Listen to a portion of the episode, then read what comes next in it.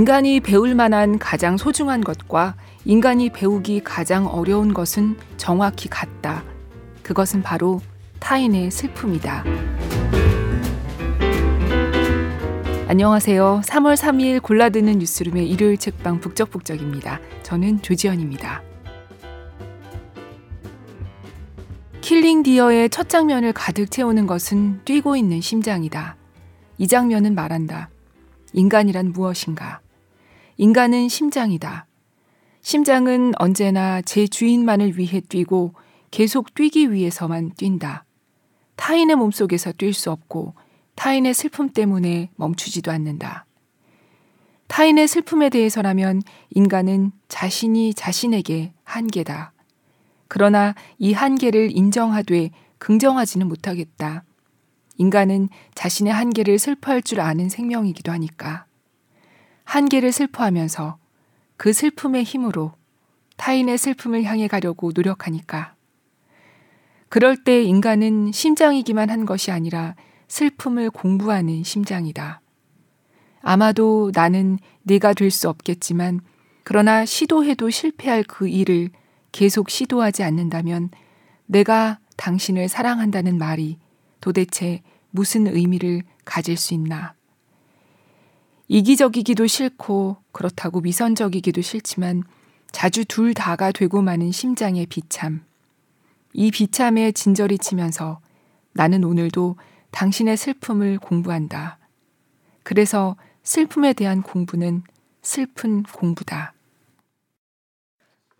벌써 많은 분들이 읽으셨을 것 같아요. 오늘 함께 맛볼 책은 슬픔을 공부하는 슬픔입니다.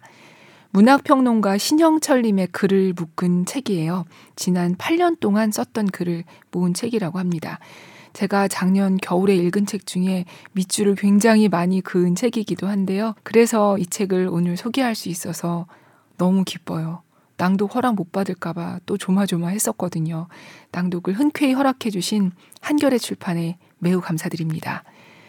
어, 항상 이 북적을 준비할 때면 다 읽어드리고 싶어서 어디를 읽을지 고르는데 시간이 많이 걸리거든요. 거의 이, 삼 주 동안 골라요. 그런데 고르고 골라서 읽어드리고 몇 달 지난 뒤에 들어보면 또 아, 그때 왜 저 부분 읽었지? 다른 데 읽을 걸 하기도 해요. 그러고 보면은 어딜 읽어도 다 좋은데 고르는 게 무슨 의미가 있나 하는 생각도 듭니다. 오늘은 글 전체를 다 읽기도 하고 부분 부분 읽어보기도 할 건데요. 일단 오늘 약간 양해 말씀 드리고 싶은 게 오늘 이 스튜디오, 녹음 스튜디오에서 정상회담 방송 인터넷 중계 장비가 옆에서 돌아가고 있어요. 녹음을 미리 하다 보니까. 그런데 이 소리가 약간 말소리를 최대로 줄여도 소근소근 정도 소리가 지금 나고 있거든요. 멀리서. 혹시 들으시다가 옆에서 약간 작은 소리가 나더라도 이게 뭐지 하고 놀라지 마세요. 너무 죄송합니다. 이걸 끝까지 줄이지 못해서. 어, 먼저 터널 앞에서라는 글을 이건 모두 읽겠습니다.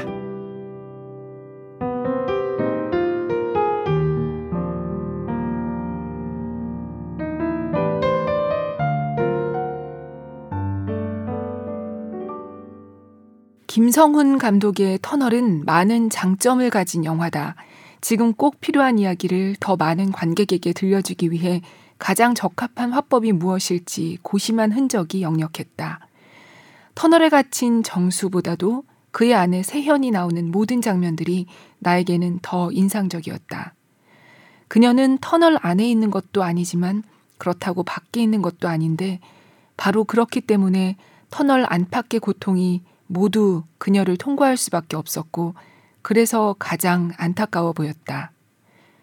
터널 밖의 고통과 분노에 떠밀려 그녀가 결국 터널 안의 남편을 포기하기로 결단하는 마지막 방송 장면을 나는 지금도 떠올리고 있다. 그런데 그와는 다른 의미에서 계속 떠오르는 한 장면이 있다. 삼십오 일 만에 구출된 정수가 병원으로 이송됐다가 퇴원해서 아내와 자동차로 귀가하는 장면. 이송에서 퇴원까지 실제로는 긴 시간이 흘렀겠지만 관객들은 불과 몇 분 만에 멀끔해진 정수를 보게 된다. 그 사이 건강해진 정수의 너스레는 조금 어리둥절하기는 했지만 그래도 다행스럽다는 생각을 더 많이 하게 했다. 그런데 그가 사고 이후 처음으로 터널을 지나가는 장면을 보여줄 때 나는 당혹스러웠다. 물론 정수가 두려워하지 않는 것은 아니나 결국은 통과하는 것으로 그려진다. 그러나 나는 고개를 젓고 있었다. 저럴 수는 없을 것이라고 생각했다. 감독의 인터뷰를 찾아 읽었다. 정수가 퇴원하는 중이긴 하지만 여전히 사고의 트라우마로부터 벗어나지 못했음을 보여주기 위한 장면이라고 했다. 그러니까 감독의 의도는 트라우마의 집요함을 강조하자는 데 있는 것이었다. 그러나 안타깝게도 그 장면이 내게는 오히려 반대의 말을 하고 있는 것처럼 보였다. 어떻게 저렇게 빨리 다시 터널로 들어갈 수 있는가? 나라면 다시는 터널을 이용할 수 없을 것이라고 생각했다. 아니, 터널의 시커먼 아가리가 저 멀리 보이는 지점에까지 가는 것조차도 불가능할 것이라고 생각했다. 평생을 말이다. 내가 아는 한 트라우마란 그런 것이다. 그래서 여전히 그 장면에는 동의하기 어렵다. 트라우마라는 말의 가장 오래된 뿌리는 뚫다라는 뜻의 그리스어다. 트라우마에 의해 인간은 꿰뚫린다. 정신분석사전은 그 꿰뚫림의 순간을 구성하는 요소들로 충격의 강렬함, 주체의 무능력, 효과의 지속성 등을 들고 있다. 그러나 이런 설명으로는 실감이 발생하지 않는다. 그래서 언젠가 다음과 같은 설명을 들었을 때에야 나는 그것이 무엇인지 아주 조금 이해할 수 있었다. 트라우마에 관한 한 우리는 주체가 아니라 대상에 불과하다. 그러니까 나는 트라우마를 이라는 문장은 애초에 성립될 수 없다는 것이다. 우리는 오직 트라우마는 나를 이라고 겨우 쓸 수 있을 뿐이다.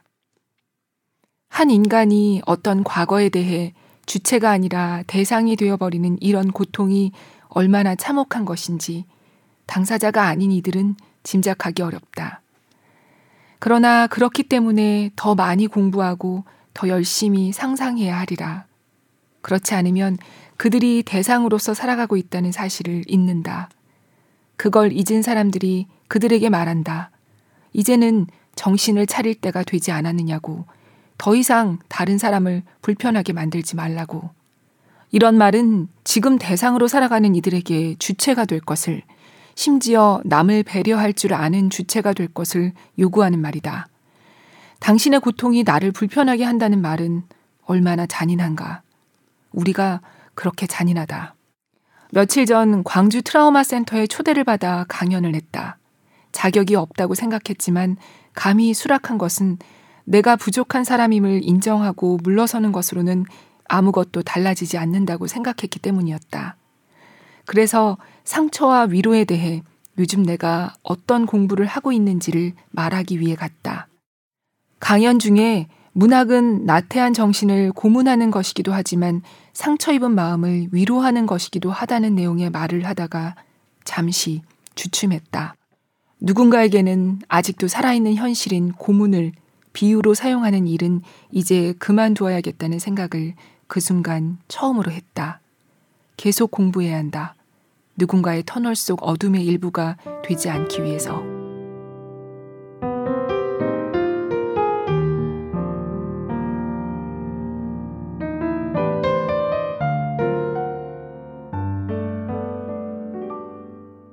네, 이 글은 이천십육년 팔월 이십오일에 쓴 글입니다.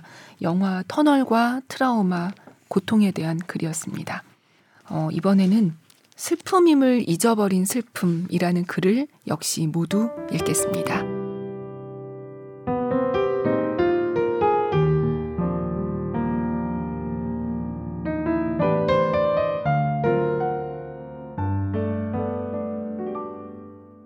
세상에는 참지 않는 사람들이 있고 참아내는 사람들이 있다. 그들이 서로 역할을 바꾸는 경우는 거의 없다. 불공평한 일이다. 참지 않는 사람들은 늘 안 참고 참는 사람들은 늘 참는다. 참지 않는 사람들은 못 참겠다고 말하면서 안 참는다. 그들에게는 늘 참을 수 없는 이유가 있다. 그러나 참는 사람들은 그냥 참는다. 그들이 참고 있다는 사실을 알아봐주고 염려해주는 사람도 없다.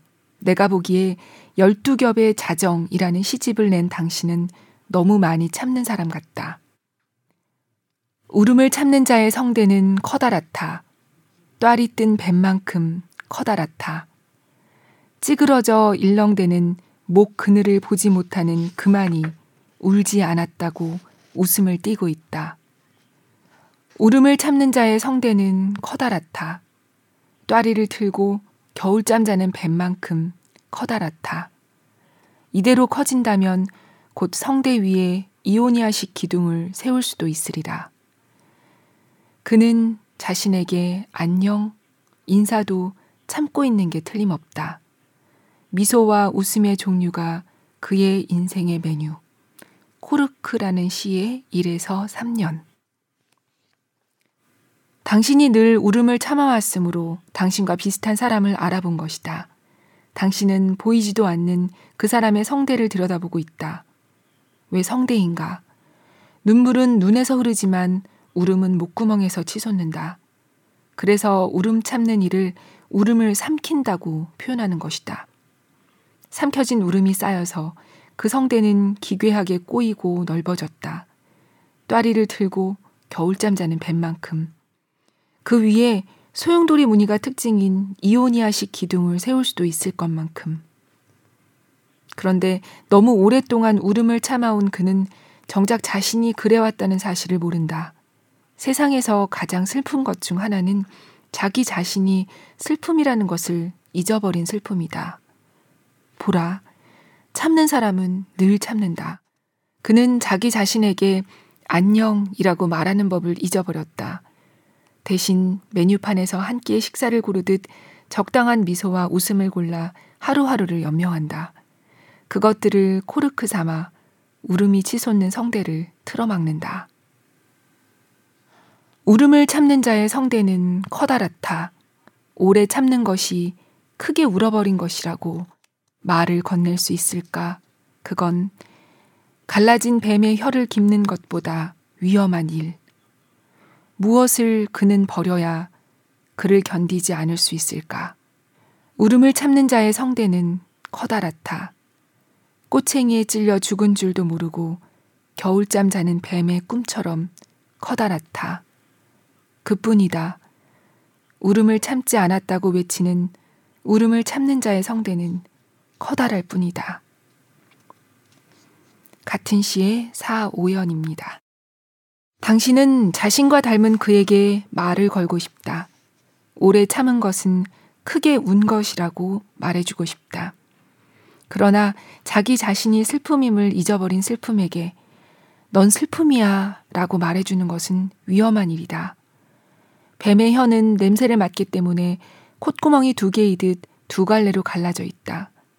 그 혀를 꿰매는 것만큼 위험한 일이다. 그러니 그의 성대는 앞으로도 커다랄 것이고 커다랄 뿐일 것이다. 꼬챙이에 찔려 죽은 줄도 모르고 겨울잠 자는 뱀의 꿈처럼. 이런 시를 쓰는 당신을 나는 몇 번밖에 보지 않았지만 그러니 당신에 대해 아는 척을 할 자격이 내게는 없지만 당신은 가끔 울음을 참는 자의 표정을 하고 있었다. 그럴 때마다 당신은 성대를 코르크로 막고 있었을까? 다음 시를 보니 당신은 참을 수 없다고 말하는 또 다른 당신의 말조차 못 들은 척했다. 왜 그 말을 잘 듣는 약이 대신 들어야 하나? 왜 앞으로도 그럴 것이라고만 말하나? 이번 약은 잘 들을 겁니다. 의사 말을 듣고 믿고 싶은 그 말을 믿고 나는 묻는다. 얼마나 잘 듣지 않았나. 이불 속에 들어누운 나의 마음은 컴컴한 창밖 얼어붙은 얼굴을 들이미는 나의 고함조차 듣지 않았지. 열어주지 않았지. 내가 있어도 나는 빈 방. 없어도 나는 나의 빈 방. 앞으로도 나는 듣지 않을 빈 방의 나의 소리들. 이 약은 잘 듣고 있겠지. 시 잘 듣는 약 중에서. 늘 참지 않는 사람은 늘 참는 사람이 참고 있다는 것을 모른다. 당신의 시는 그렇다는 것을 그들에게 말한다. 시는 필요한 것이다.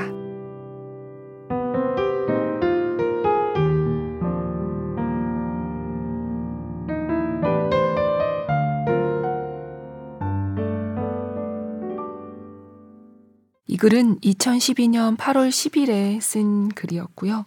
김경후 시인님의 열두 겹의 자정이라는 시집에 대한, 그리고 참는 것, 울음, 우리가 듣는 것 등등에 대한 글이었습니다. 이렇게 이 책을 읽다 보면 어, 나는 이런 작품 몰랐는데 해서 읽고 싶은 시, 읽고 싶은 소설이 많이 생겨납니다. 특히 시와 관련해서는 이 책의 사 부가 시는 없애, 없으면 안 되는가라는 소제목을 갖고 있는데요. 그 시는 없으면 안 되는가의 첫 번째 글, 그 글의 제목이 바로 시는 없으면 안 되는가인데요. 여기에 이런 내용이 있어요.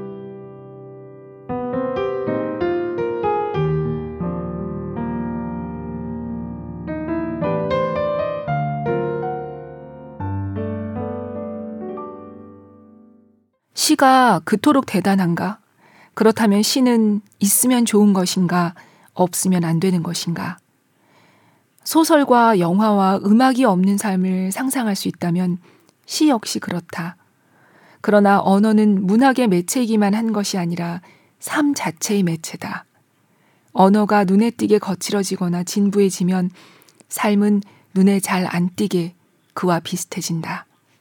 그래서는 안 된다고 생각하는 마음들이 계속 시를 쓰고 읽는다. 시가 없으면 안 되는 것이 아니라 해도 시가 없으면 안 된다고 믿는 바로 그 마음은 없으면 안 된다.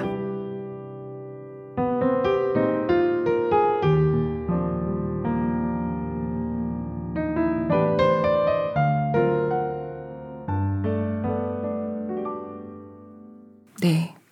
그리고 어, 시 정답 없는 질문이라는 글의 마무리는 또 이렇습니다.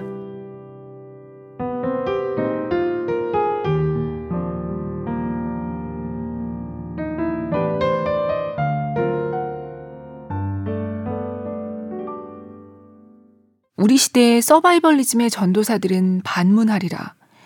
정답이 없는 질문을 던지는 릴케이 시 따위를 도대체 왜 읽어야 한단 말인가? 나의 오랜 대답은 이렇다. 왜냐하면 삶이란 의미를 찾기 위해 질문을 던지는 그 순간에만 겨우 의미를 갖기 시작하는 것이니까. 이 대답은 아직 충분히 강하지 못하다. 그래서 나는 당신과 함께 더 많은 시를 더 필사적으로 읽지 않으면 안 된다.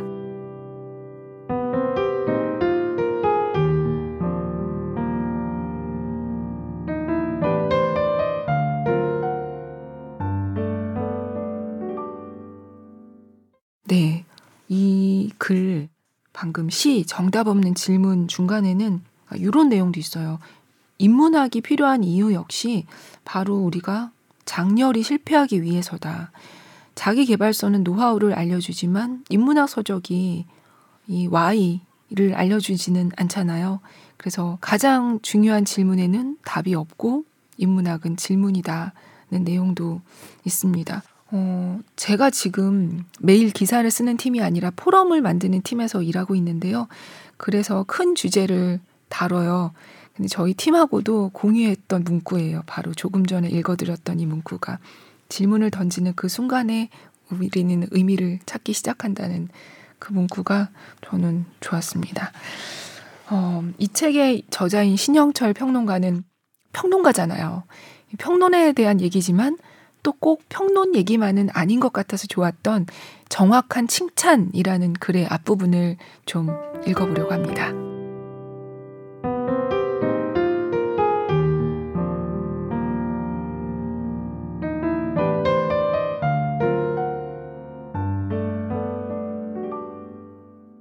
대부분의 사람들에게는 비평이나 비평가에 대해 진지하게 생각해 볼 시간이 없겠지만 비평가 자신들은 꽤 많은 시간을 자기 자신에 대해 생각하는 데 보낸다. 어떤 비평가가 되길 원하느냐는 질문을 몇 번 받은 이후 나는 간결하고 명료한 대답을 준비해둬야겠다고 생각했는데 마침 최근 어느 대담에서 같은 질문을 받고는 이렇게 답했다. 정확하게 칭찬하는 비평가. 이 대답은 곧바로 두 개의 추가 질문을 유발할 것이다. 길게 답할 수 없으니 오해를 사기 쉽겠지만 그래도 답해보자. 첫째, 왜 칭찬인가? 어떤 텍스트건 칭찬만 하겠다는 뜻이 아니라 칭찬할 수밖에 없는 텍스트에 대해서만 쓰고 싶다는 뜻이다. 나는 그런 글을 쓰고 나면 내 삶이 조금은 더 가치 있어졌다고 느끼는 부류의 사람이다. 누구에게나 그렇겠지만 도대체가 시간이 너무 없다. 그 얼마 없는 시간을 내 삶을 더 가치 있는 것으로 만들어주는 일에 나는 써야 한다. 비판이 비평의 사명이라고 생각하지 않는다. 비판은 비판을 할 때 만족감을 느끼는 비평가들의 사명이다. 훌륭한 사명이지만 모두의 사명일 수는 없다. 둘째, 왜 정확한 칭찬인가? 칭찬은 좋은 게 좋은 것이라서 하는 일이 아니다. 칭찬은 칭찬의 대상에게도 그렇지만 칭찬의 주체에게도 위험할 수 있는 일이다. 부정확한 비판이 분노를 낳는다면 부정확한 칭찬은 조롱을 산다. 어설픈 예술가만이 정확하지 않은 칭찬에도 웃는다. 진지한 예술가들은 정확하지 않은 칭찬을 받는 순간 자신이 실패했다고 느낄 것이다. 그러나 정확한 칭찬은 자신이 칭찬한 작품과 한 몸이 되어 함께 세월을 견디고 나아간다. 그런 칭찬은 작품의 육체에 가장 깊숙이 새겨지는 문신이 된다. 지워지지도 않고 지울 필요도 없다.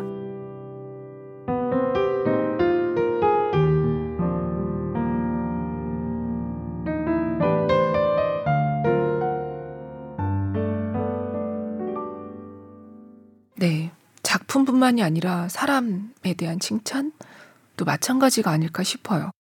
어, 칭찬 얘기를 읽었으니까 이번엔 비판에 대한 글을 좀 읽어볼까 해요.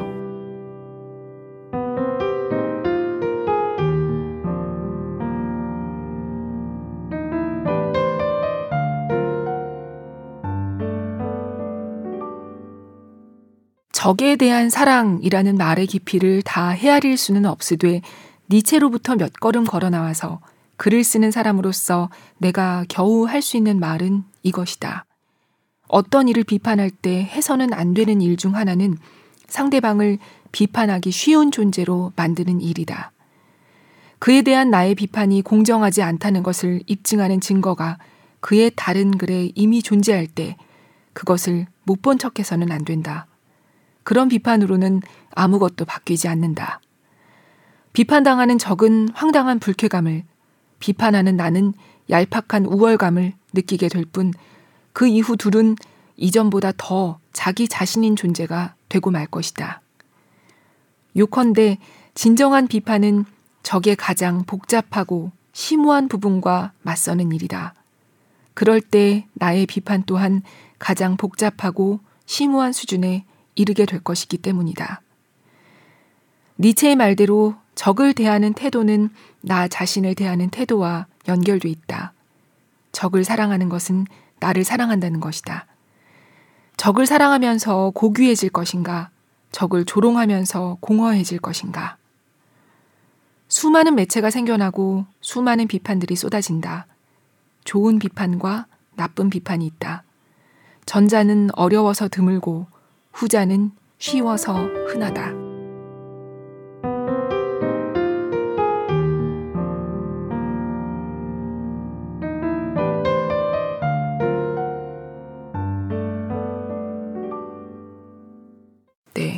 이천십삼 년 유월, 이월 이십삼 일의 글이었습니다. 저는 이 글이 정말 꼭꼭 마음에 새겨두고 싶은 내용이었어요. 반성도 많이 됐고요. 다음으로는 당신의 역진화라는 글을 이것도 전체 다 읽어볼게요. 제가 요즘 이런 주제에 관심이 많아서 그런지 이 글이 이천십삼 년에 쓰여진 글인데 오, 굉장히 지금에도 시의적절한 느낌이었어요. 들어보세요.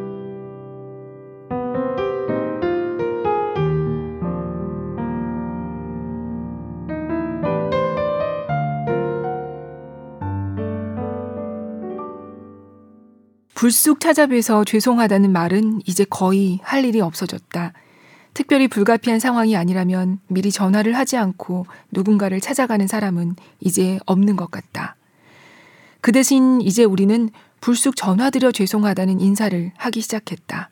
그럴 필요가 없도록 하기 위해 문자 메시지를 먼저 보내기도 한다. 안녕하세요. 아무개입니다. 편하실 때 잠시 통화하고 싶습니다. 언제 전화드리면 좋을까요? 어제만 해도 나는 이런 문자를 두세 사람에게 보냈고 또 두세 사람에게 받았다. 얼굴에서 음성으로, 음성에서 글자로 우리는 축소돼 왔다. 이것은 진화일까? 원래 당신은 하나의 얼굴이었다. 적어도 전화가 발명되기 전에는 그랬다. 걸어가서 기다리지 않으면 당신을 만날 수 없었다. 당신과 관계를 맺는다는 것은 당신의 맞은편에 앉아 당신의 얼굴을 바라본다는 것이었다. 그것은 무엇보다도 시선을 감당해내는 일이다. 그리고 표정이 머금고 있는 의미를 해독하는 일이다. 나와 당신이 친밀한 사이가 아니라면 이 일은 만만찮은 에너지가 소모되는 노동이다. 이때 당신은 내가 잘 알지 못함으로 그만큼 부담스러운 타인이다. 현대 인문학에서는 흔히 타자라고 부르니까 그렇게 하자. 이때의 당신은 얼굴 타자다. 전화가 발명된 이후에 당신은 하나의 음성이 되었다. 이 문명의 이기 덕분에 우리가 덜 수 있게 된 것은 걸어가고 기다리는 수고만이 아니다. 당신의 시선을 견뎌내고 표정을 읽어내야 하는 노역을 얼마간 내려놓을 수 있게 된 것이 더 중대한 변화였던 것은 아닌지. 전화 속의 당신은 나를 바라보지도 않고 의미심장한 표정을 짓지도 않는 그저 하나의 음성일 뿐인 존재다. 이를 음성 타자라고 하자. 얼굴 타자보다 음성 타자가 더 편안하다. 전화는 만날 수 없는 고통을 덜어주는 기계지만 굳이 만나지 않아도 되는 핑계가 되어주는 기계이기도 하다. 휴대폰 덕분에 당신은 마침내 글자가 되었다. 물론 문자 메시지는 편리하다. 그런데 그 편리함 중에서는 심리적 편리함의 비중도 만만치 않을 것이다. 통화보다 오히려 문자를 더 많이 이용하는 시대, 세대가 그렇게 하게 된 이유 중 하나는 얼굴은커녕 음성조차 갖고 있지 않은 글자로서의 타자, 즉 글자 타자만큼 우리를 편안하게 하는 것이 없기 때문일지도 모른다. 그래서 문자 메시지는 이후의 통화와 그 이후의 대면을 위한 준비 작업일 때도 있지만 더 은밀하게는 모든 일이 이 문자의 층위에서 다 해결되면 좋겠다는 소망의 매체이기도 하다. 얼굴에서 음성으로, 음성에서 글자로 당신은 축소 조정되었다. 그러면서 당신은 쉬워졌다. 이 변화의 와중에 당신이 뭔가를 점점 잃어왔기 때문이다. 아, 이 사람은 나와 다르구나 하면서 느끼게 되는 바로 그것, 그 다름 말이다. 철학책에 자주 나오는 용어대로라면 타자의 타자성 말이다. 기술의 발달은 우리를 불편하게 하는 타자의 타자성을 본의 아니게 점차 축소하는 방식으로 진행되어 온 것처럼 보인다. 이제 나는 당신을 만날 필요가 없다. 당신의 음성조차 듣지 않아도 된다. 당신이라는 글자와 대화를 나누면 되는 것이다. 이것이 바람직한 변화라고 누구도 단언하기는 어려울 것이다. 타자의 타자성을 회피하고자 하는 욕망은 나에게만 있는 것이 아니라 당신에게도 있을 것이기 때문이다. 그래서 내가 당신을 글자 타자로만 만나면서 편안해할 때 당신도 나에게 그럴 권리가 있다. 나는 결별 선언과 해고 통지를 문자 메시지로 받은 사람을 알고 있다. 그의 불행이 예외적인 것이라고 생각하지 않는다. 우리가 글자보다 더 축소될 수 있다면 그것은 무엇일까? 우리의 관계는 어떻게 될까?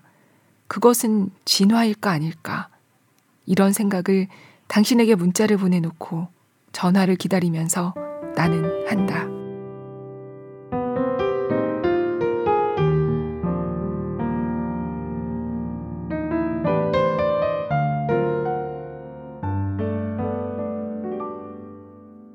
네, 방금은 이런 문자, 뭐 요즘에 카톡, 심지어 남이 이걸 읽었는지 안 읽었는지도 우리 거기 숫자를 보면서 확인할 수 있죠. 그리고 편지를 쓰는 일은 이제 점점 드물어졌죠. 이번에는 편지에 대한 글 중에서 잠깐 읽어볼까 해요. 이 글의 제목은 문어체의 진심이라는 글인데요. 끝부분만, 뒷부분만 읽어보겠습니다.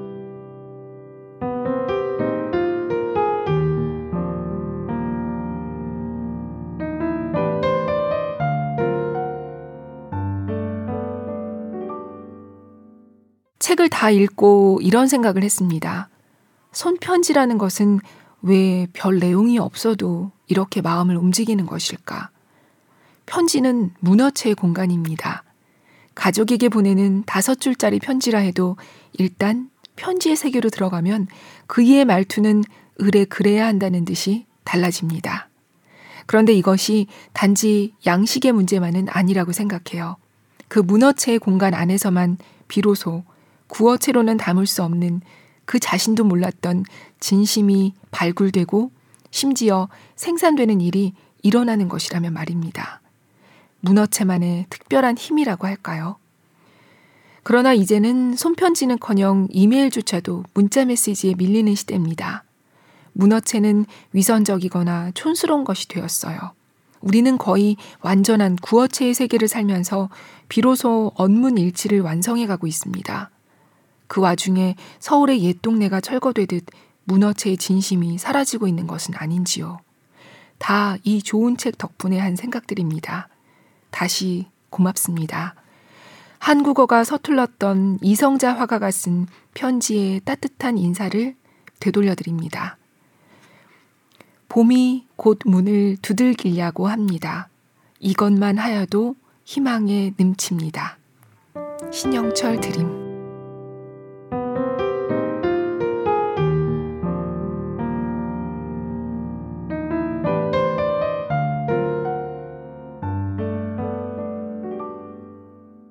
이 글은 이천십일년 이월 이십칠일에 쓰여진 글인데요. 여기서 말한 이 책은 어, 편지로 읽는 슬픔과 기쁨이라는 책이었어요. 예술가의 육필편지 사십구 편이라는 부제가 붙은 책이라는데요.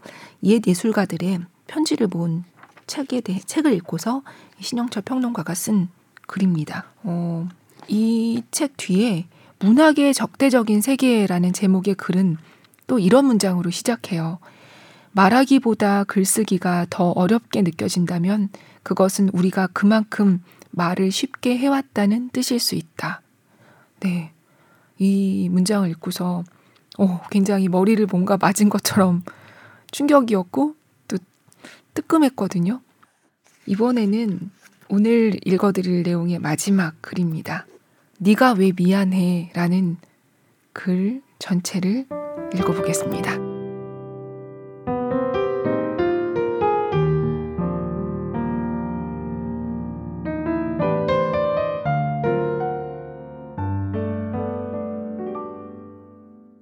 옴니버스 영화 어떤 시선 시사회에 다녀와서 이 글을 쓴다.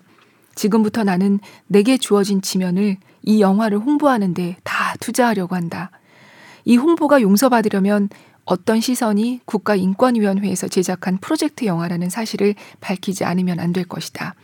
그런데 어느 편이냐면 나는 인권위 운운하는 설명들을 다 지워버렸으면 싶다. 바로 그 설명 때문에 얼마나 많은 사람들이 이 영화를 보지 않기로 결정하게 될까 싶어서다. 옳은 영화니까 의무적으로 보자는 게 아니라 좋은 영화니까 안 보면 손해라는 얘기다. 세 개의 단편을 희미하게만 소개하자. 박정범 감독의 두한에게는 장애가 있는 소년 두한과 그의 친구 철웅의 이야기다. 두한의 말은 어눌해서 알아듣기 힘들고 동작도 굼떠서 동전치기에 백전백패다. 철웅은 두한의 말을 유일하게 알아듣고 두한을 지켜주려다 얻어맞기까지 하는 좋은 친구다. 여기까지는 일방적인 관계다. 그리고 장애인은 늘 도움이 필요한 객체라고 생각하는 우리의 선입견에 부합한다. 그러나 이 영화는 둘 사이에 벌어진 어떤 사건 하나를 해결해 나가면서 오히려 두한을 이해와 용서의 주체로 힘있게 세운다. 그 빛나는 결말부에서 나는 여전히 어눌한 두한의 진심을 다 알아들었다. 이상철 신하가 감독의 봉구는 배달 중에서 주인공 봉구가 불편한 몸으로 오늘도 택배 배달을 하는 것은 로또에 당첨돼 미국에 있는 딸과 손자를 보러 가기 위해서다. 어느 날 그는 어린이집에 가지 않고 방황 중인 꼬마 행운이를 만나 먼저 그 아이부터 배달하려다 유괴범으로 몰린다. 자연스러운 웃음을 이끌어내는 소동극이지만 더 깊숙이는 의사소통과 존재 배달에 대한 이야기이기도 하다. 이 노인과 아이는 처음으로 서로의 이야기를 진지하게 들어주었고 또 상대방을 더 좋은 곳으로 배달하는 데 성공했다. 노인과 아이여서 가능해진 일이다. 그들은 어리석고 약하지 않다. 민용근 감독의 얼음강은 종교적 신념에 따라 입대를 거부하고 교도소에 가기로 결심한 청년 선재의 속내를 따라간다. 이미 두 아들을 같은 이유로 교도소에 보낸 전력이 있는 어머니는 막내 아들마저 같은 길을 걷게 할 수 없다고 진저리를 치지만 아들에게는 선택의 여지가 없는데 그는 총을 안 드는 것이 아니라 못 드는 것이기 때문이다. 답답하다. 의지와 선택의 문제인 것처럼 오도하는 양심적 병역 거부자라는 명칭 때문에 오히려 비양심적 병역 기피자로 오해되는 것은 아닌지. 모자가 눈물을 흘리며 서로를 설득하는 장면에서 많은 관객들은 함께 울었다.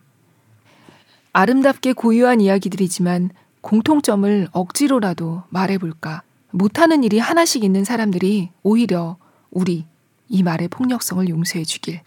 우리에게 더 큰 무능력이 있음을 알려주는 이야기다. 동전치기를 잘 못하고 두한, 한글을 못 읽고 봉구, 총을 못 든다 선제.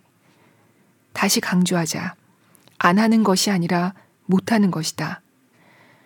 동전치기를 잘 못하는 두한이 자책하자 철웅이 소리를 지른다. 원래 그런 건데 네가 뭐가 미안해. 그래, 미안해할 사람들은 따로 있다. 못하는 것이 아니라 안 하는 사람들, 귀가 있는데도 듣지 않는 사람들이 새 이야기 모두에 나온다는 것도 공통점이다. 길을 묻는 두한을 사람들은 외면한다.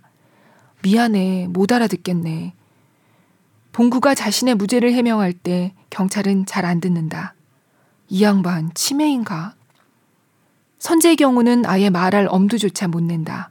이 문제에 관한 한 이 세상은 얼음강이어서 귀가 없기 때문이다. 인권에 대해 이미 충분히 섬세한 사람들이 이 섬세한 영화를 보고 자신이 그동안 더 섬세했었어야 했다고 자책하는 일이 벌어지기보다는 다 알기 때문에 안 봐도 된다고 생각하는 분들이 많이 보면 좋겠다. 이 세상에서 가장 열기 어려운 것은 이미 다 안다고 생각하는 사람의 마음의 문이다. 잘 만들어진 이야기는 강철로 된 그 문을 연다.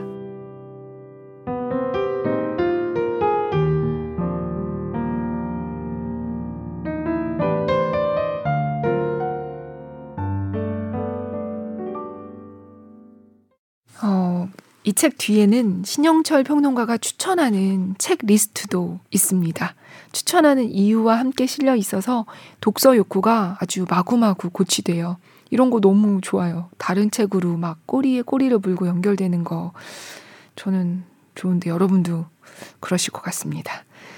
어, 지난 이월 십일 업로드된 마쓰다 미리의 영원한 외출을 들으시고 댓글 남겨주신 분들 계세요.